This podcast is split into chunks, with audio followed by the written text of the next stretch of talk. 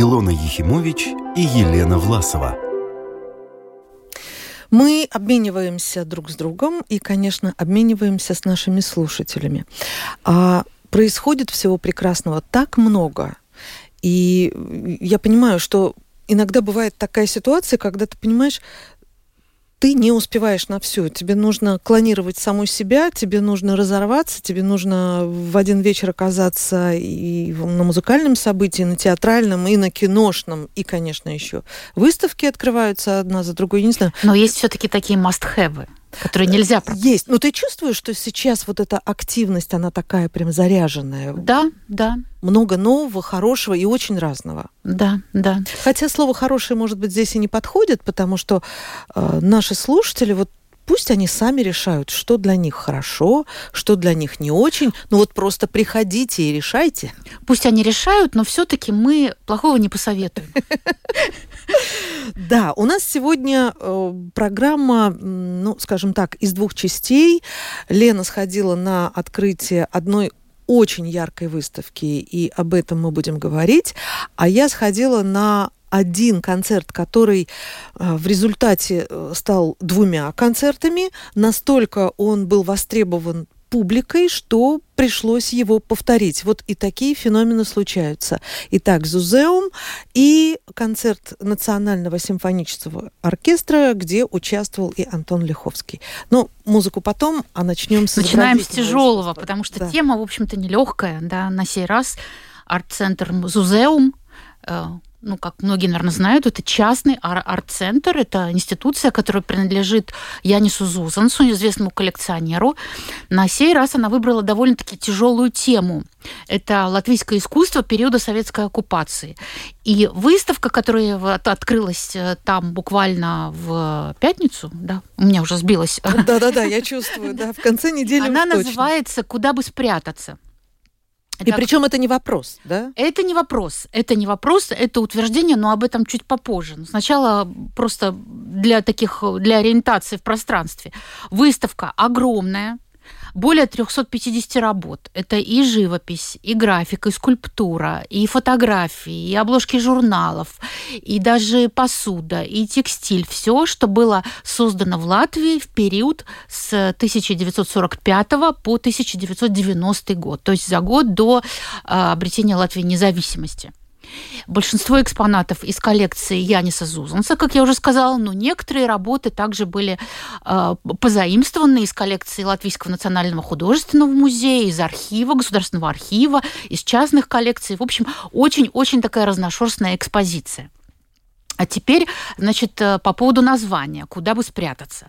Ну, по логике вещей в этом предложении должна быть, должен быть вопросительный знак. Куда бы спрятаться? Да, да? ну это вопрос. Это вопрос, да. Но э, на самом деле эта фраза, она позаимствована с работы маленькой работы, графической работы, сделанной тушью, которую на этой выставке, в принципе, можно даже, наверное, было бы и пропустить, и не заметить. Ну, потому что там есть большие, яркие полотна. Да, конечно. Да, там есть круп крупномасштабные работы, которые привлекают больше внимания. А здесь такая маленькая работка, но она оказалась ключевой. Это работа 1954 года, сделанная таким малоизвестным в широких народных массах художником, э, которого зовут э, Роберт Старостс. Он, к сожалению, довольно рано умер, э, по-моему, в 1958 году, жил в провинции, получил образование в Латвийской художественной академии, но диплома так и в итоге не получил. В общем, судьба у него такая была непростая. И вот прекрасный график, занимался э, иллюстрациями, делал очень много автопортретов и, э, как я уже сказала, практически всю жизнь прожил в провинции под Лепой, вот в своей деревне. И э, та работа, о которой идет речь, она у, у нее такой, ну, достаточно невинный, даже сентиментальный сюжет. Мальчик и девочка. Мальчик качается на качелях, девочка от него прячется за таким большим толстым стволом дерева. И под этим рисунком такая вот подпись, куда бы спрятаться, со знаком, с восклицательным знаком.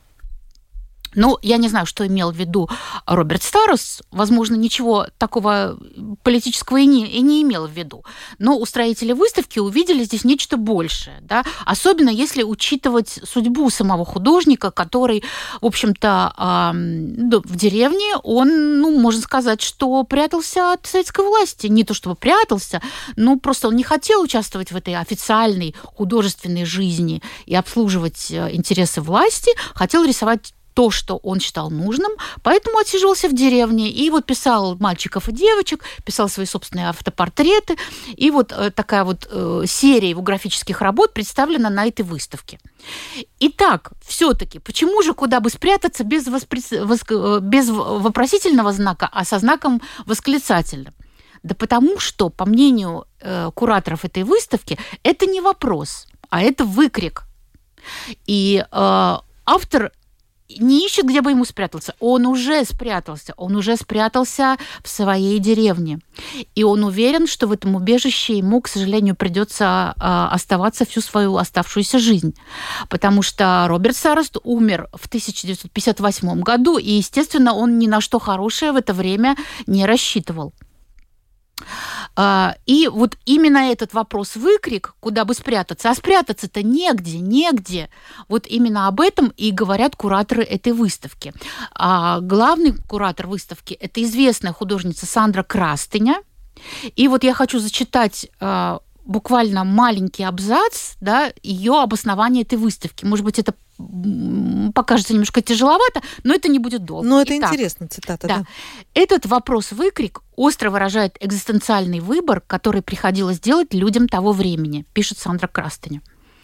Произведения искусства, созданные во время советской оккупации с 1945 по 1990 годы, стали подлинными свидетельствами того и того, какие же никчемные пустышки делались по заказу властей, и того, как проявлялся мощный дух сопротивления и неподвиновения. Э, ну, на эту идею работает и сценография этой выставки, которая создана известным латвийским архитектором. Самые известные его произведения, наверное, знают все. Это Ханзас Перрон, архитектор Ренис Лепинш.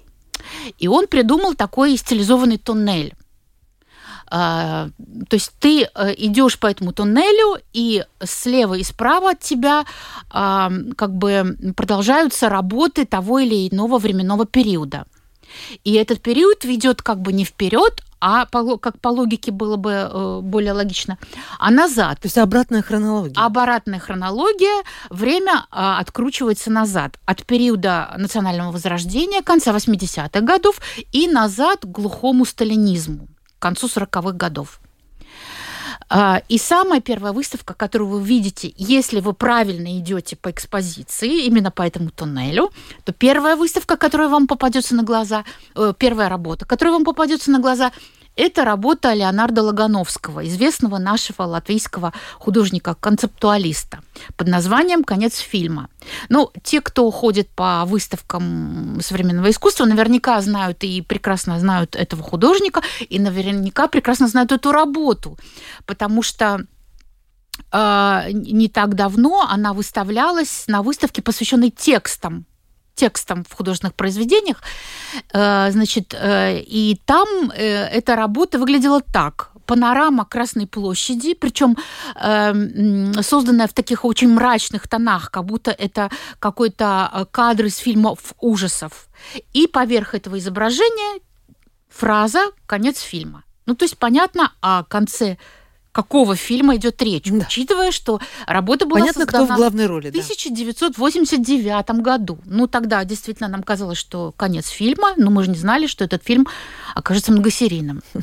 Но на этой выставке в Зузеуме э, выставлена другая версия той же самой работы, та же надпись «Конец фильма» на таком кроваво-красном фоне, сквозь который просвечивают буквы и из которых складываются слова «перестройка», «гласность», что-то такое. Очень такая тревожная работа.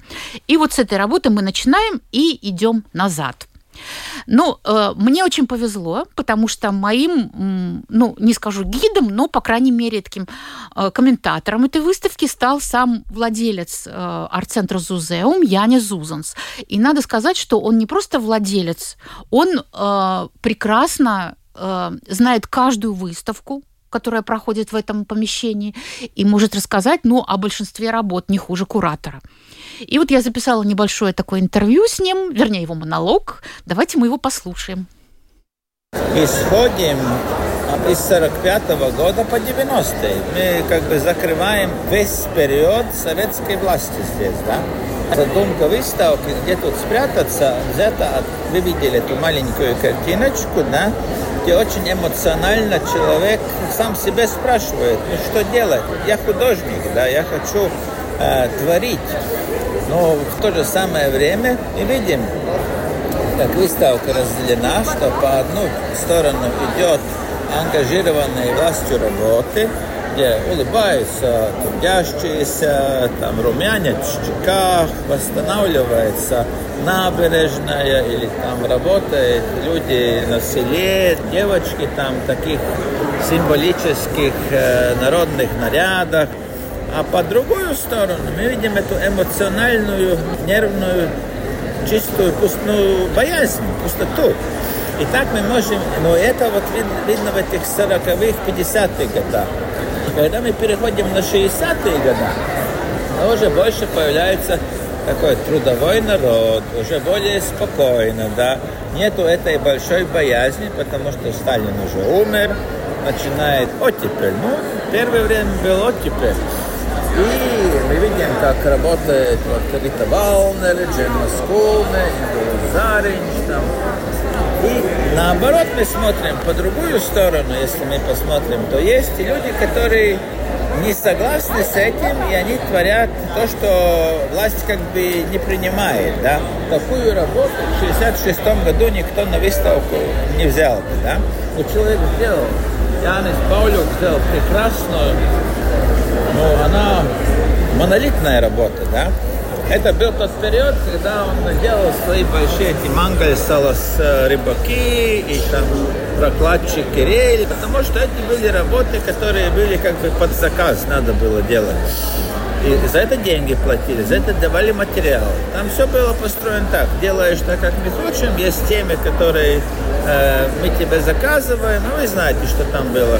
Социалистический труд, сельское хозяйство, колхоз, там работа, трудящиеся, заводы, э, пятилетки, планы. А вот все это, это считалось формализм.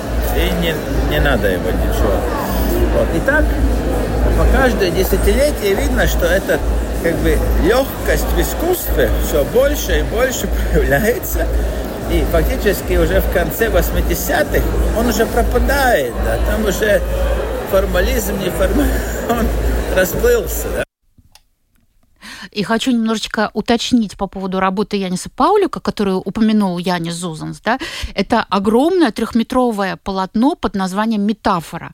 И э, интересно, что э, оно очень-очень много лет, даже десятилетий пролежало в свернутом виде э, неизвестно где.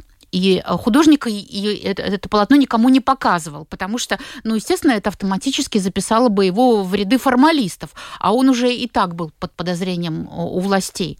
Но вообще, конечно, поразительно, что э, в 1966 году человек, который писал э, рыбаков и э, рельсоукладчиков, да, действительно сделал полотно в той же самой манере, в, как, в которой за океаном в США работал известный абстракционист Джексон Поллок. То есть вот такие пересечения все-таки были. И, конечно, очень интересно на выставке наблюдать э, параллели то, как менялся стиль того или иного художника. Вот, например, я хочу рассказать пример э, и привести, э, рассказать о двух картинах э, Джемы Скулме. Э, ну, как известно, это грандама латвийской живописи, председатель Союза художников Латвии, лауреат государственной премии и т.д. и т.п. То есть, ну, как бы обласканная властью персона. И э, в 1950 году, когда она только-только окончила Академию художеств, она создает э, такой очень милый, очень соцреалистичный натюрморт с куколкой в национальном костюме. И ну, такая добротная, очень реалистичная работа. И конкретная кукла Байба. А, да. да, да, да, ясный идеологически выдержанный посыл, что вот в Советском Союзе все нации равны, все культуры приветствуются, все так мило и как-то очень политически корректно. И вот проходит 19 лет И уже в 1969 году э, Джема Скулма пишет работу, которая называется «Таутас Дзесма», Э, который изображает э, некую тоже девушку в народном костюме, которая, ну, на первый взгляд, ну, непонятно, что с ней происходит, да, но если присмотреться, ты понимаешь, что она лежит на земле, распластанная, ну, чуть ли не в ложе крови, в разорванной одежде, и ее корона, значит, откатилась куда-то и вообще что-то такое очень тревожное происходит на этой картине. И это уже совсем никакой не реализм, это чистый модернизм, или как в то время называли, формализм. Формализм. Да. Но ты понимаешь, что это что-то совсем не соцреалистичное и совсем не гладкое и не э, удобное для власти. И э, действительно, знатоки искусства утверждают, что в этой работе при помощи вот такого эзопового языка Джема Скулма говорила о об изнасилованной Советским Союзом Латвии ни много ни мало. Но, с другой стороны, как бы придраться трудно, да, то есть, э, ну, образ, метафора – и еще про две работы хочу рассказать. Еще одного интересного художника Мервалдиса Полиса. Во время перестройки он стал просто мегазвездой. И э, прекрасно помню, как... Да-да, я это помню. В 1989 году на улицах Старой Риги он проводил такой перформанс под названием «Бронзовый человек». Он сам и еще несколько людей ходили э, покрашен, выкрашенные в бронзовую краску с головы до ног, включая одежду. И понятно, кого они изображали, потому что, ну, кто такие бронзовые, бронзовые человеки, да? То есть бронзовые человечки стояли в каждом селе, в каждом городе, в каждом парке, и это был никто иной, как Ленин. Ну, вот здесь была такая вот как бы тонкая, уже не тонкая, уже достаточно толстая ирония. Вот. Но самое интересное, что э, примерно за э, 15 лет до этого э, Мирвалдис Полис написал портрет Ленина. Ни много ни мало. И этот портрет можно увидеть на выставке, в, на, на этой выставке. И э, он действительно кажется очень странным. С одной стороны, ну да, ну вот, вот такой Ильич, всем известный, но что-то в нем смущает. А что смущает, давайте послушаем версию Яниса Зузанса.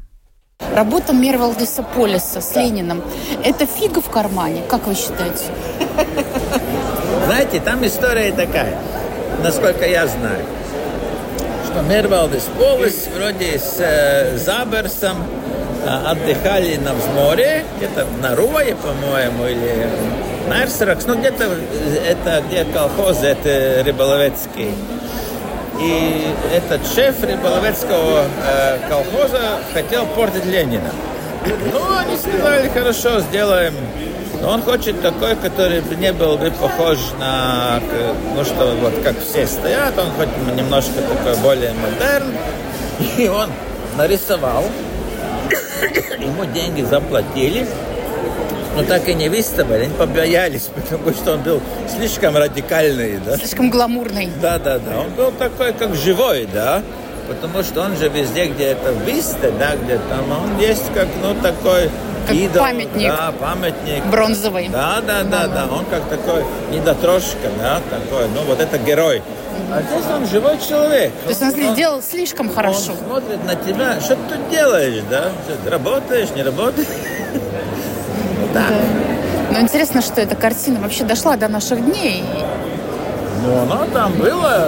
То есть этот председатель колхоза ее... Ее потом выкупили и мне предложили. Но я ее выкупил небольшая история такая, действительно любопытно. И очень любопытно, как некоторые латвийские художники пытались как-то э, приспособить какой-то идеологический контекст к своей стилистике. Вот мне, э, я просто пришла в восторг от работы Майи Табаки 1976 года, на которой изображен Рихард Зорге. Это советский разведчик, который работал, значит, в Японии перед войной, и в Японии же и был э, расстрелян, погиб там, да, то есть такая культовая фигура советская.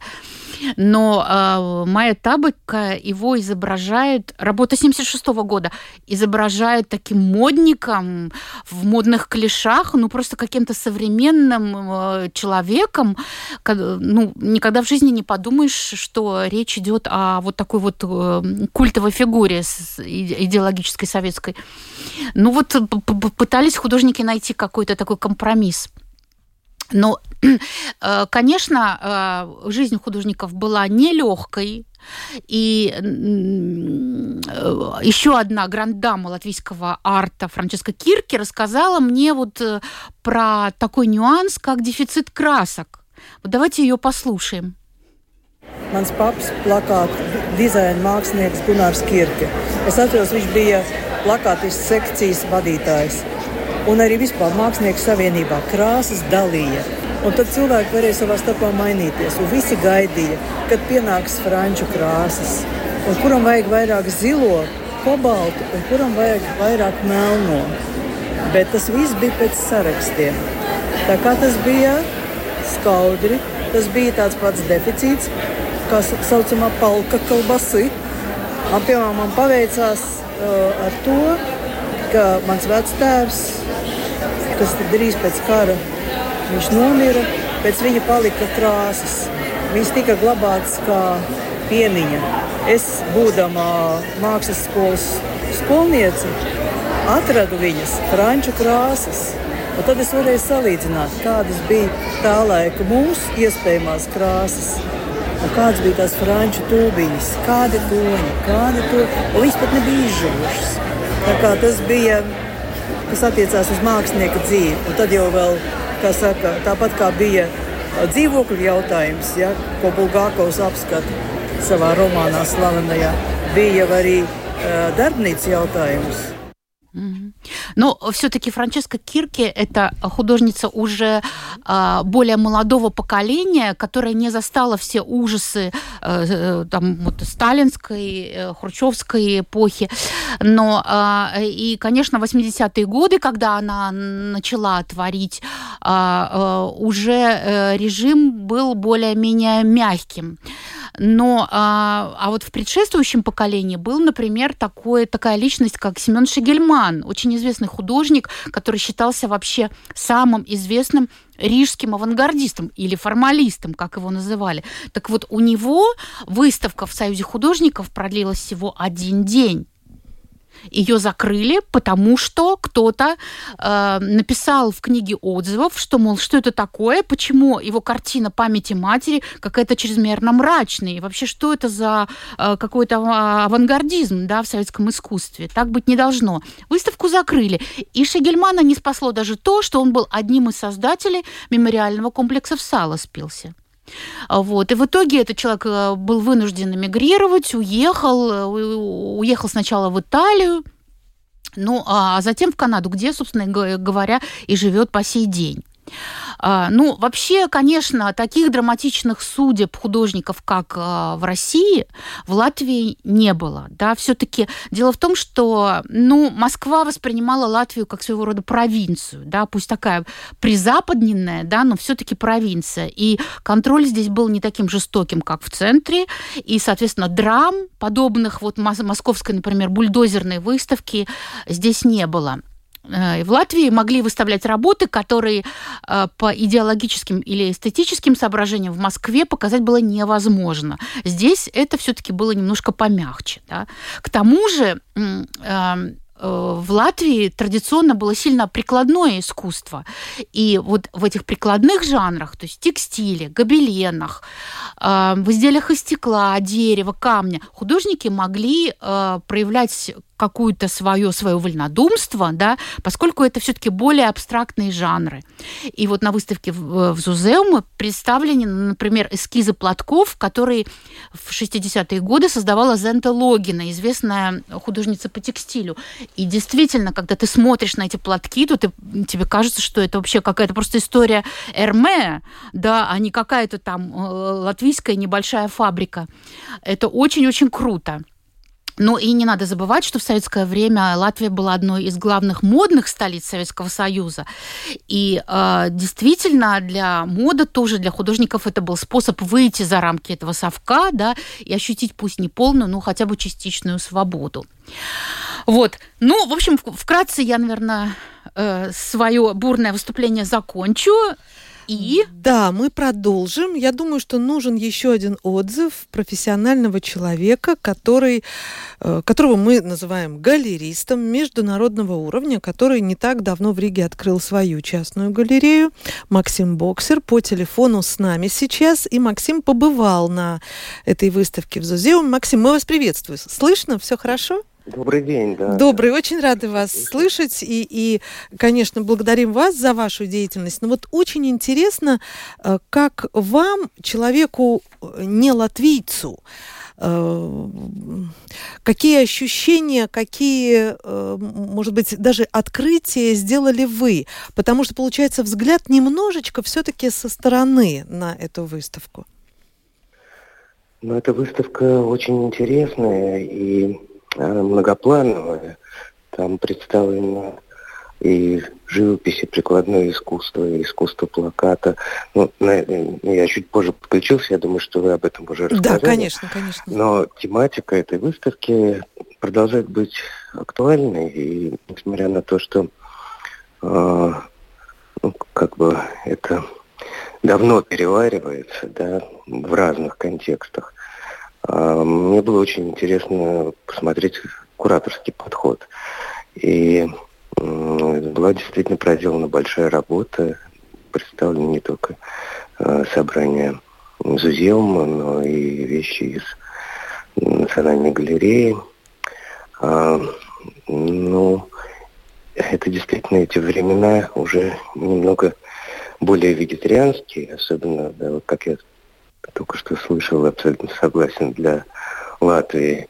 А, но тем не менее, а, как бы этот баланс между а, официальным искусством, тоталитарным и таким эскейпом, он чувствуется. И всегда очень интересно оценить его визуально. Да? И если, скажем, в Москве и и Петербурге. А, художники уходили больше в книжную иллюстрацию, да, или просто пейзаж, то здесь действительно чувствуется больше, больше свобода. Но э, трудно поставить себя на место э, авторов, и мы не знаем, в каких обстоятельствах они были и по каким причинам а, многие из них были вынуждены заниматься официальным искусством. Было и наверняка а, в разных областях ну, такое серьезное давление и а, официальных структур, и критики. И обвинять их сложно в работе на, на власть. Э, но тем не менее я должен отметить, что и в этой области было создано много хороших э, произведений. Э, вот, но, конечно, свобода чувствуется вот в экспозиции людей, которые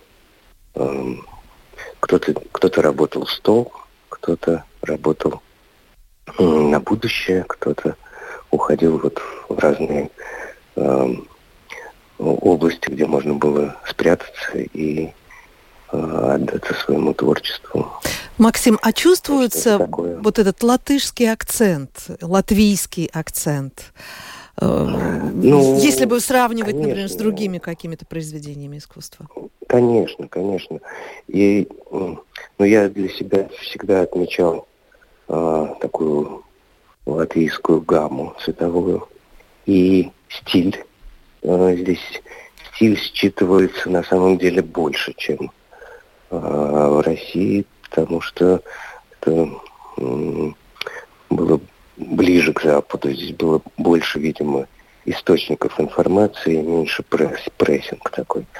А, поэтому стиль стиль прорывается, конечно. И это, это очень приятно, да.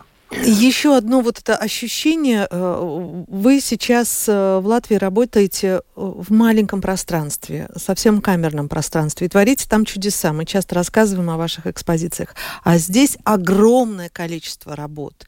350. Это просто ну, такая глобальная выставка. Вы успели все за один проход? Вы, вы впечатлились? Вы получили полное такое, ну, я не знаю, какое-то послевкусие или ну, нужно вернуться? Мне нужно будет вернуться. Я э, прошел всю экспозицию, конечно. Но мне хочется вернуться к отдельным персонажам. Но это еще обусловлено тем, что я э, не знаком с творчеством части этих художников. И мне было бы интересно, да, просто прийти еще раз посмотреть. Это очень хороший посыл, в том числе и для наших слушателей. Вернуться, прийти и посмотреть, изучить. Э, благодарю вас, Максим. Э, Спасибо, Спасибо очень вам. интересно было. Да, встретимся обязательно в выставочных залах. Благодарим и движемся дальше. А дальше, э, я уж не знаю, дальше музыка, конечно. Почему? Потому что даже если концерт прошел, но этот концерт транслировался